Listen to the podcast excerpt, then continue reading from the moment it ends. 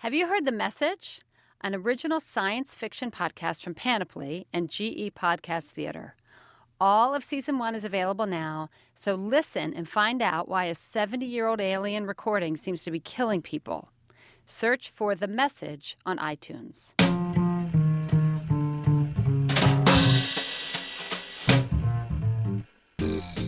Hello, and welcome to I Want to Like You, a weekly podcast from Real Simple about how to handle the irritating people in your life with goodwill and grace. I'm Kristen Van Ogtrop. I'm the editor of Real Simple, and today I have three guests. The first guest is Jocko Willink. Hi, Jocko. Hello. How are you doing today, Kristen? I'm pretty good. I'm pretty good. How about you? I'm outstanding. Thank you. and then we have Leif Babin. Leif, can you say hi? Hey, Kristen. Great to be on with you. Okay, so Leif has a Texas accent, listeners. So that's how. And the reason you need to be able to tell them apart is because together they wrote a book. They're both U.S. Navy SEAL officers, recipients of the Silver Star Medal, and co authors of this book that came out at the end of October called Extreme Ownership How U.S. Navy SEALs Lead and Win, which is on currently on the New York Times bestseller list has been for six weeks and is now number one in the business book category. Right, you two? That's correct. Okay, so as if they weren't scary enough that they're Navy SEALs, they're also New York Times bestselling authors. So I think you know, if I disappear in the middle of a podcast, it's because I fainted from, I don't know, intimidation and fear.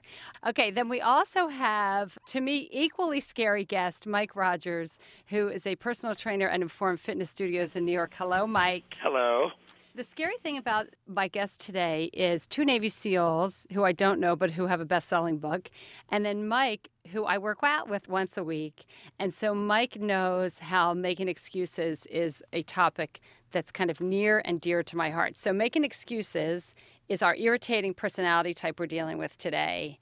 This is a an I want to like you topic that was suggested by at Monica underscore Justine on Twitter. So thank you, Monica. And when I was thinking about the podcast uh, leading up to today, I was thinking about that brand of jeans called No Excuses Jeans, which I've always thought was such a cool name for a jeans brand. But the more I thought about it, which was about 100% more than I'd ever thought about it before, I realized I have no idea as a jeans brand why it's called No Excuses.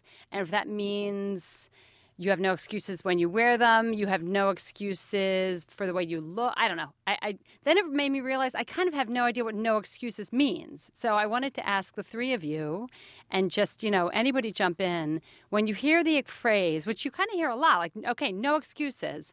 What does that mean to you? Well, I think what no excuses means to me is uh, is that you're you can't blame things on other people. You can't uh, you can't blame things on conditions you know, I think that it's human nature actually to to look at the good things other people are doing and attribute that to luck, and then make excuses for why you're not doing the things you should be doing. And uh, and look, that's that's a, that's a failing that all of us have, have suffered through at times. But the most successful people in life in any area of life certainly are the ones that are able to uh, to overcome that. Okay, Mike. Yeah, I have, a, I have a similar outlook on it. You know, it's it basically taking taking responsibility, being accountable accountable to uh, you know what you want to accomplish in life. You know, I think I think it does though you know, like it, it, sometimes the word "no excuses" actually is is meaningless to me because I think there is context to why people are late or can't do something, you know. And uh, and the thing is, I think you know sometimes you know, as a personal trainer, yeah, I'm there to motivate, I'm there to push, but I'm also there to listen and evaluate and assess and try to ascertain whether someone's goals are something that are a little bit, you know, they, they might be a little too out of their reach in a way. I mean, in a way that it, they, there could be some liability, there could be some to their health if they actually try to, you know, go for that. Now, the thing is, what I'm trying to do is try to uh, help them discern what's, you know, I think is within reach, within, you know, but uh, you know, something also to strive for at the same time. So, in, in sometimes the the expression "no excuses," I don't. I mean, I, I agree that it, you don't want to ever like blame others for for anything, but I think uh, sometimes it requires context before using it like universally, you know? Okay, so this is so Jocko, I'm going to ask you the same question but I'm going to modify it now that that I've heard Mike's point of view. So do you th- so if no excuses which which sounds sensible is about in a way kind of assigning blame on either another person or an external force. I'm thinking about your experience, you know, with the Navy SEALs. Do you, you know, what about if someone's trying for something that's not within their reach? Does no excuses start to mean something different? I guess I'm trying to say. Yeah, I mean this this idea of no excuses to me that's just a normal way of life. That's how we operate. You know, Leif and I wrote that book. It's called Extreme Ownership. Mm-hmm. That is the very de- definition of extreme ownership is that you take responsibility for everything that's happening in your world. You don't cast any blame on anyone else. You don't make any excuses. And that's the only real way to achieve any significant level of success with anything. Mm-hmm. If you make excuses, then you then you don't find this the problem and you definitely don't solve the problem if you don't even accept responsibility for it. So this is just normal to me. So what about so let let me ask you in your in your life, both your professional and your personal life. So we've all talked about how this is kind of or you three have talked about how how making excuses is sort of human nature. Where do you think people do this the most? Is it around kind of kind of physical fitness? Is it around financial goals? Is it around technology consumption? I mean, the super broad. Is it around dieting? Like, where do you find that people have the hardest time not making excuses? People make excuses in the areas of their life that they're the weakest at. Mm. So if that means that they're they don't like to exercise, they make excuses of exercise. If they don't like to follow a good diet, they make excuses about their diet if they don't like to manage their time properly, then they make excuses about their time management and how other things popped up. So that's the way humans operate. You know, the, we, our ego drives us to blame external forces instead of blaming ourselves. And again, that that really hinders any type of significant success or achievement.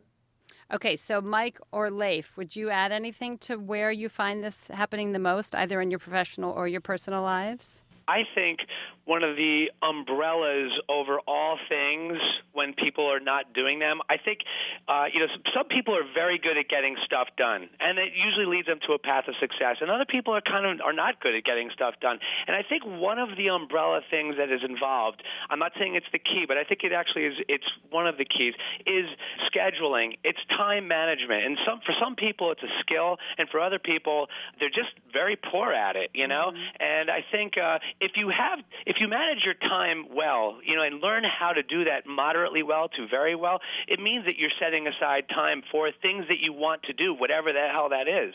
You know, if that's a physical goal or if it's a a job or something like that or some skill or you want to learn how to play the guitar anything i think learning the skill of time management it in, in turn gives you the time to actually experience something where you will develop confidence in whatever you're doing. And the thing is, I think some people have learned that at a young age or, or along their, you know, educational years or in adulthood. And some people just haven't, mm-hmm. you know? And I think that's the umbrella over a lot of it, to be honest with you, um, is learning that skill alone. Okay, so it's it's interesting that you bring that up because my next question for you all is going to be about what kind of excuse maker personally drives you the most crazy. Obviously, Monica Justine on Twitter, the person who suggested this, is driven crazy by people who make excuses. The one that drives me the most crazy, in part, I think, because I live with some of them, is people who don't get things done because they procrastinate. And then they say, Oh, I couldn't do that because I ran out of time, which really is a time management thing. And to me, that is so 100% not okay so what and but then other things like oh I didn't get to work out today or I didn't you know other kinds of, of excuse making doesn't bother me but that one makes me nuts. So I'm going to put you on the spot, Leif. What kind of excuse maker do you personally find the hardest to put up with? I think for me it's it's seeing people when you, we can see the the the challenge for them to solve, uh, and you can see very clearly, and you're asking them to do that, but yet they they won't for whatever reason. I, you know, it's it's uh, uh, whether it's a fear thing, whether it is a time management thing. I mean, that's that's probably the biggest thing that frustrates me in our business and the folks that we work with. If you know, if I'm coming in and working with a senior executive at a company and I'm saying, listen, you need to go speak to your team. They're not clear about your vision. You need to empower them. Let's let's go in and talk to them uh, and there's resistance to doing that. No, I, I, I can't do that right now. Maybe two months from now, we'll, and then constantly delaying that, delaying that, delaying that. So, I mean, I guess that is a form of procrastination, but it's just not not attacking those things that clearly are going to solve problems and, and lead to a better result. Jocko, anything you would add to that? Well, for me, no nobody drives me crazy. I mean, seriously, I, no, nobody at all ever. Yeah, nobody drives me crazy. I mean, you, you've got to, you can't let other human beings who are all, I mean, pretty much everyone's completely crazy if you break it down far enough. And so if you look at everyone as being completely crazy and you're going to invite their craziness into your world, yeah, you're going to go crazy. So I, you know, don't set a huge high expectation for other human beings on how they're going to perform. Right. And then I get pleasantly surprised when they do something that's halfway decent.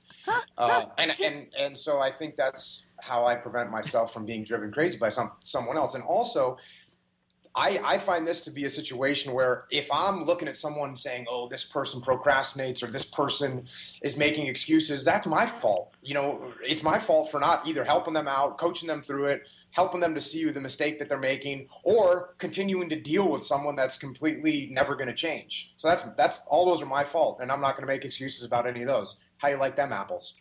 Okay, so I have I have to quite I have to push on those apples for I have to cut one of those apples up for a minute.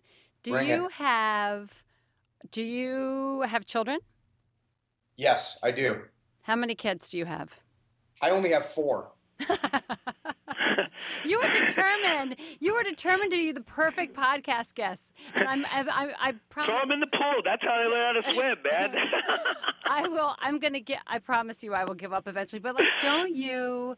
And are you in a? You know, do you have a partner, a spouse, a wife? A what? You know, what's your? I have a. I have a wife. You yes. have a wife. Okay, so aren't there things? So so if we could talk about yours truly for a second. When I think of that procrastinating thing, a lot of times, and I've been married for almost 25 years to the same man, and we have three kids, and he's a great guy, and I love him very much. However, he's a huge procrastinator. And when there are things that he doesn't do that are part of our shared kind of running our household and our family life stuff, and and we decide in advance, okay, honey, you're going to take this thing, Project X, whatever it is, and he doesn't get it done because he missed a deadline or he ran out of time I don't feel like I I don't think the problem is that I didn't give him the tools to do it the right way. Right? Well, you like, set up but you set up a situation where you knew that you were going to exploit one of his weaknesses, which is procrastination, and then you didn't follow up well enough to drive it to success. So but following yeah, up is nagging. Yeah, you, but I mean, if, then then take it one step further back and and set up a situation. Why are you giving him projects that take this this you know high end level of time management? Give him the projects that take some sort of creativity or something else so that you can maximize what he is good at instead of trying to focus on the things that he's maybe not so good at. Okay i think that sounds really good in theory but leif or mike can either of you back me up here that's so hard because then then. Hey, I worked with Leif for a long time. There's no way he's taking your side on this. One. What's what's he uh, what's what does he procrastinate on exactly? I mean, is he is he bringing the kids somewhere to too much time? Is he checking his Facebook page? It's like I think sometimes it's like that, I think that's what I was going to bring up if you uh, if you know when uh, I wasn't asked yet. but the uh, is you know the, you. It, with with family, it's sometimes uh, you ha- like I feel like uh, yes, we're all our own human beings beings. We're all are separate human beings. But when you share a household with somebody, you kind of inherit some of their weaknesses, and it does it can it can irritate you. Uh, it can irritate me. I generally don't let almost anything bother me about all my clients when they're late, when they don't do something. It's you know I I am you know I work very hard to get them to to perform, and in, in most cases I think I'm very successful. But sometimes it's just not the case.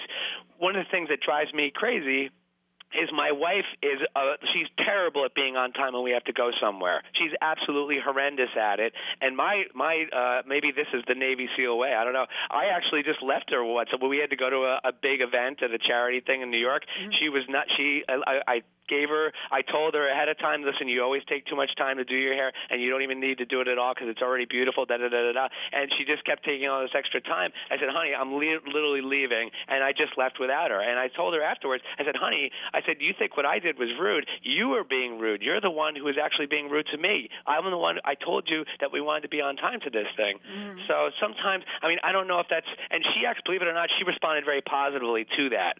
You know, I mean, it's not changed everything about her her in that respect. But many more uh, more times, like I I am actually I guess maybe this is the Navy SEAL way. I'm telling her, honey, like make sure you are ready at this time. Make sure mm-hmm. like it's a little bit of a drill. And I don't look at it. Although I could see uh, Kristen, you could see that if I if I was a female, I would think that I was being, uh, or rather, I, I would think that I was being nagged if I was told, hey, you know, th- those types of things. If he's always procrastinating, but at the same time, I think there's a way to figure it out. You know, Kristen, this is Leif. If I can just add to that, first of all, I would say that. Uh, Mike sounds like a real glutton for punishment with, uh, with that uh, that philosophy. I love it. You know, and Jocko have uh, uh, have have wives that are uh, real simple uh, readers and list, listeners. Uh, oh, we have, we have to be very you. careful about what we say here, but uh, I, I think that uh, you know, in all seriousness, it, it's part of like I think when you look inwardly, um, that's really what extreme ownership is about. This concept of extreme ownership you know, one, one of the big pieces we talk about from the battlefield is is teamwork, and we call that cover and move, which is really just a gunfighter tactic of, you know, if we have to move across a, a street under fire and uh, it's me and Jocko together, then how do we do that? Well, we have to work together. I lay down suppressive fire to keep the enemy's heads down so that they can't shoot Jocko while while he maneuvers across the street, then gets to a position to cover where he can cover for me, lay down suppressive fire so I can move it. And everything that you do in life is really like that. When you're talking about parents, when you're talking about spouses, certainly, when you talk about business uh, business teams and the folks within the team, uh, you know, working together in that. And it, so it can't. It's about accomplishing the mission. It's not about you, and that's a part of what extreme ownership is: is checking your ego enough to know, okay, how can we best get this mission accomplished? And so, you know, if if uh, if if you know, if you know that, that, that your, your significant other is struggling with, with procrastination and time management, then, you know, building those, those, uh, the fudge factor time in there where, hey, listen, I know we got to leave in order to get there on time. We got to leave, you know, 25 minutes before the event starts. And so I'm going to build an extra 50 minutes on the front side of that to say we're going to leave here, which that, that gives, I mean, it, our mission planning is like that. So you're always you're always trying to build those things in and be realistic about it. But uh, but again, it's about accomplishing the mission. It's not about you. And as Jocko said, those things that you know frustrate you, but but how can we get this done? So I know we need to be there on time. So what are the things that I can do to control that? And obviously, there's a lot you can't control about mm-hmm. what your spouse is doing mm-hmm. necessarily, but there's a lot that you can control. There's a lot you can contribute to, and certainly build build in extra time here and there, or as Jocko said, give them the tasks mm-hmm. that, that uh, you know that they're particularly good at, so that you you know your shared responsibilities are uh, are easier and better, and you're able to accomplish the mission.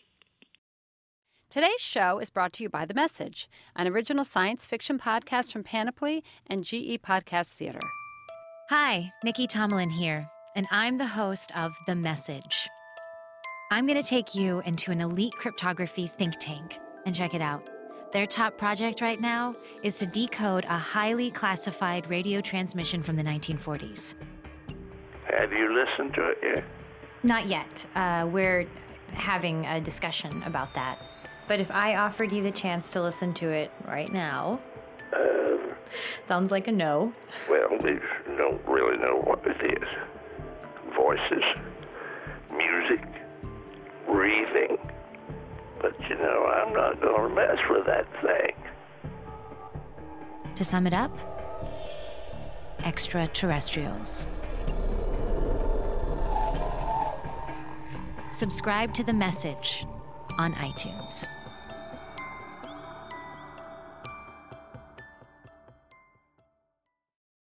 Okay, so I want to ask you guys, you know, we're heading into, we're approaching the end of the year, which means New Year's Day, and for many people in this country, New Year's resolutions. So, what advice would you have for people who are going to make resolutions and really, you know, and, and feel very, eh, on January 1st, feel d- disciplined about it and committed, but by six, weekend, six weeks in, think, I just can't do this? You know, I think I think it's you got to start today. You know what I'm saying? Like, uh, you know, like it's good to set up like a goal. Like I want to lose 25 pounds. You know, because I for my health, so I could be there for my family, for so I could feel better. And you know, it's I mean, the thing is, you know, it, this is all I think very maybe it's military in in in the way it's set up, but it's like I think you need to. I try to remind people that anything that is that anything that anybody is successful at, I try to remind them of what they do that is successful, and say, well, how did you how did you get that done? You thought about it. You did some planning. You may have like asked for some help from people who you, who are better than you, and then you you know you have you were accountable to a deadline, and then you executed. And the thing is, that's what I think when it comes to certain resolutions, which oftentimes are about like weight loss or this or that, mm-hmm. you know, like uh, I think people think they could just wing it, and I think sometimes it's it's not it's not that easy. I think it requires a lot of thinking about how are you going to manage eating not eating junk food when it's all around, or if mm-hmm. three o'clock is the time where you're most likely to eat something, or you're tired and your your your your your defenses are down, and you just go right for a candy bar or something like that. You have to prepare for that time. Like what like how do like you have to arm yourself for three o'clock in the afternoon. I actually use that that phrase phrase all the time. And I think that's it. It, it starts off you know, like with I think a little bit of a milestone, like a few weeks ahead, you know, and then and then hey, after that milestone, we're going to evaluate and move forward. Like actually, even before you hit the milestone, mm-hmm. let's talk about what's going to happen after we've achieved this. And let's say you lost 10 pounds, you know, mm-hmm. you know, and how it, it, I think it's a little bit of a process, and uh, but it starts with just starting today. Okay, Leif and Jocko, what do you think? How are there things that you use either for people in your personal life or executives that you work with or Navy SEALs where you, you know, to, to get people to stick to you know, their goals or resolutions they've made when they feel like they can't do it? Well, you know, I, I got asked a little while ago about how to increase mental toughness.